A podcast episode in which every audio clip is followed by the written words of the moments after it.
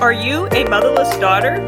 What if we told you we have 20 years worth of truth treasures, pearls of wisdom, and diamonds of hope to help you with your mother loss? We do, and we share all things mother loss on Nurturing Words Voices of Experience, a podcast by the Motherless Daughters Ministry. Give yourself some self care and listen as we discuss grief, regret, anger, redemption, closure, and so much more. Hello, I'm Gladys Bell, your host for today. Thank you for joining us for another episode of Nurturing Words. It's December, which means Christmas time is here. It's hard to miss the lights and cheer everywhere you go. They say it is the, quote, most wonderful time of the year, unquote. But for some, it can feel like the most lonely time of the year. For motherless daughters, we may be grieving the special traditions we had with our mothers, or we may be grieving a relationship that never was anything close to a Norman Rockwell painting. Either way, and no matter our current circumstances, grief has a way of resurfacing or intensifying during special times like Christmas. While in reality, many are struggling, it can seem like we are the only ones not feeling merry and bright. Let's listen to remembrances submitted by Julie Thompson, ministry volunteer and blog writer, about her struggles with Christmas and how she finds joy amidst the pain. Christmas has always been my favorite holiday. As a child, I have fond memories of going with my parents and younger brother to the Christmas tree farm. We would brave the cold and snow in search of the perfect Christmas tree. Once we got the tree back to our house, we would turn on Christmas music and decorate the tree as a family. I always looked forward to the Christmas season, and I loved putting up the Christmas tree. Now, putting up the Christmas tree is bittersweet. While I still love the Christmas season, the holidays are very different. I no longer live at home with my parents, and my closest family members are hundreds of miles away. I've always envisioned myself being married with kids, but that hasn't happened yet.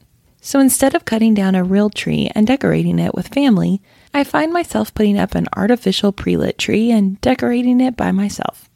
It would be easier to skip putting up a Christmas tree, but each year I choose to continue to do it because my Christmas tree is full of memories. Some ornaments were given to me by friends or students, but most of the ornaments are the same ones that hung on our family Christmas tree when I was a child. They remind me of Christmases full of excitement, happiness, and fun. This part is also bittersweet because now Christmas and all holidays are a mixture of joy and grief. The first time I remember grief slipping into the holidays is when my mom was initially diagnosed with breast cancer. With each holiday, I remember thinking, will this be our last one together? Presents became less important to me as I started to focus more on being present with the people around me. All I wanted was more time with them. Nine years after her diagnosis, my family and I experienced our first Christmas without my mom. Grief didn't just slip in that Christmas, it seemed heavy, like a thick blanket of snow. But just as the Christmas lights glimmered in the night, moments of joy pierced through the darkness. Sometimes you just need a little bit of light to give you hope. Today, I don't feel weighed down by grief, but it still lingers. And I've learned that's okay. In order to grieve, you first have to experience love, and I'm thankful to have had a mom who showed me love. As I look upon my decorated Christmas tree, memories fill my mind. The memories may be bittersweet, but at least I still have the memories. My eyes always gravitate towards the top of my tree, though. There, underneath the angel, are ornaments that remind me of my mom. Even though it's hard not having her here, I know she's with the angels celebrating the birth of our Savior in heaven while I celebrate his birth here on earth. Someday we will once again celebrate together. Thinking about that always brings me joy. We're going to take a short break to tell you about an opportunity, and then we'll come right back to the podcast. Wherever you are on your journey of loss, the path to healing is ongoing. At Motherless Daughters Ministry, our services are designed for you and by women who are motherless daughters. connect with a large community through our social media channels. Listen to the words of nurturing voices with our podcast and 4M4U YouTube videos. Consider one on one personal coaching for your independent needs, or come together with other women like you in our monthly support groups or annual four day small group retreat. If you are interested in helping other women like you, consider facilitator training with our Guiding Groups to Greatness program. Visit us at motherlessdaughtersministry.com for your healing or to be of a healing to others. Now let's share some pearls from this presentation written by Sarah Lynn Wells, our podcast administrator. We thank Julie for sharing her story. Her beautiful imagery really spoke to my heart. I have felt that heavy grief this time of year. Just as she described, it can feel like a thick blanket of snow. That longing and sadness is anything but merry and bright. But when I'm struggling with Christmas grief and expectations for it to be a magical time, I'm often reminded of that first Christmas. It's easy to hear the story of Jesus' birth and start to gloss over the harsh parts. We so often see the Nativity depicted with sweet children at church, beautiful images on cards, or handcrafted versions on our mantels. But the actual birth of Jesus came at a time that was anything but beautiful or sweet. Conditions for the Jewish people under Roman occupation were harsh and devastating. God had been silent for 400 years and I have to imagine many were growing complacent and tired of hearing that someday a Messiah was coming. Still, among that dark and bleak time, our greatest hope burst through. Just like Julie said, with the Christmas lights breaking through the darkness, hope broke through the pain and sadness and was born.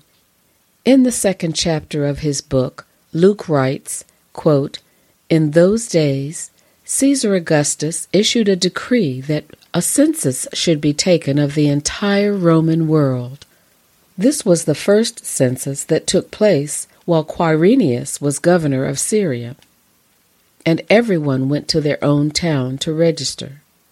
So Joseph also went up from the town of Nazareth in Galilee to Judea, to Bethlehem, the town of David because he belonged to the house and line of David. He went there to register with Mary, who was pledged to be married to him and was expecting a child. While they were there, the time came for the baby to be born, and she gave birth to her firstborn, a son. She wrapped him in cloths and placed him in a manger because there was no guest room available for them. And there were shepherds living out in the fields nearby, keeping watch over their flocks at night. An angel of the Lord appeared to them, and the glory of the Lord shone around them. They were terrified. But the angel said to them, Do not be afraid. I bring you good news that will cause great joy for all people. Today, in the town of David, a Savior has been born to you. He is the Messiah, the Lord. This will be a sign to you. You will find a baby wrapped in cloths and lying in a manger. Suddenly, a great company of the heavenly host appeared with an angel, praising God and saying, Glory to God in the highest heaven, and on earth peace to those on whom his favor rests. When the angels had left them and gone into heaven, the shepherds said one to another, Let's go to Bethlehem and see this thing which has happened, which the Lord has told us about. So they hurried off and found Mary and Joseph and the baby, who was lying in a manger. When they had seen him, they spread the word concerning what had been told them about this child, and all who heard it were amazed at what the shepherds said to them. But Mary treasured up all these things and pondered them in her heart. The shepherds returned, glorifying and praising God for all the things they had heard and seen, which were just as they had been told. Unquote. This can be found in the New International Version of Luke 2, verses 1 through 20. When we feel depressed and struggling with this Christmas, we can find comfort knowing Christ was born among a time and people that were really struggling. Growing up, I'm sure he felt the pain and longing of those around him, but he came to give us hope, healing, and a future with him for all eternity. It is okay if we are struggling this year. The Bible doesn't say we are not allowed to grieve. We can lament, but let us turn that lament toward Jesus and seek Him amidst our pain. Last year, during a tough Christmas season, I came across a song entitled Just Because It's Christmas by Anne Wilson. Let's end with some of the lyrics to that song. I think they beautifully summarize what Julie was feeling and clung to. Just because it's Christmas doesn't mean your heart don't hurt. Just because it's Christmas doesn't mean there's peace on earth. Joy to all the world can be the hardest time of year, but see the star even here. Bring your wounded heart to the manger, fall down at the feet of the King.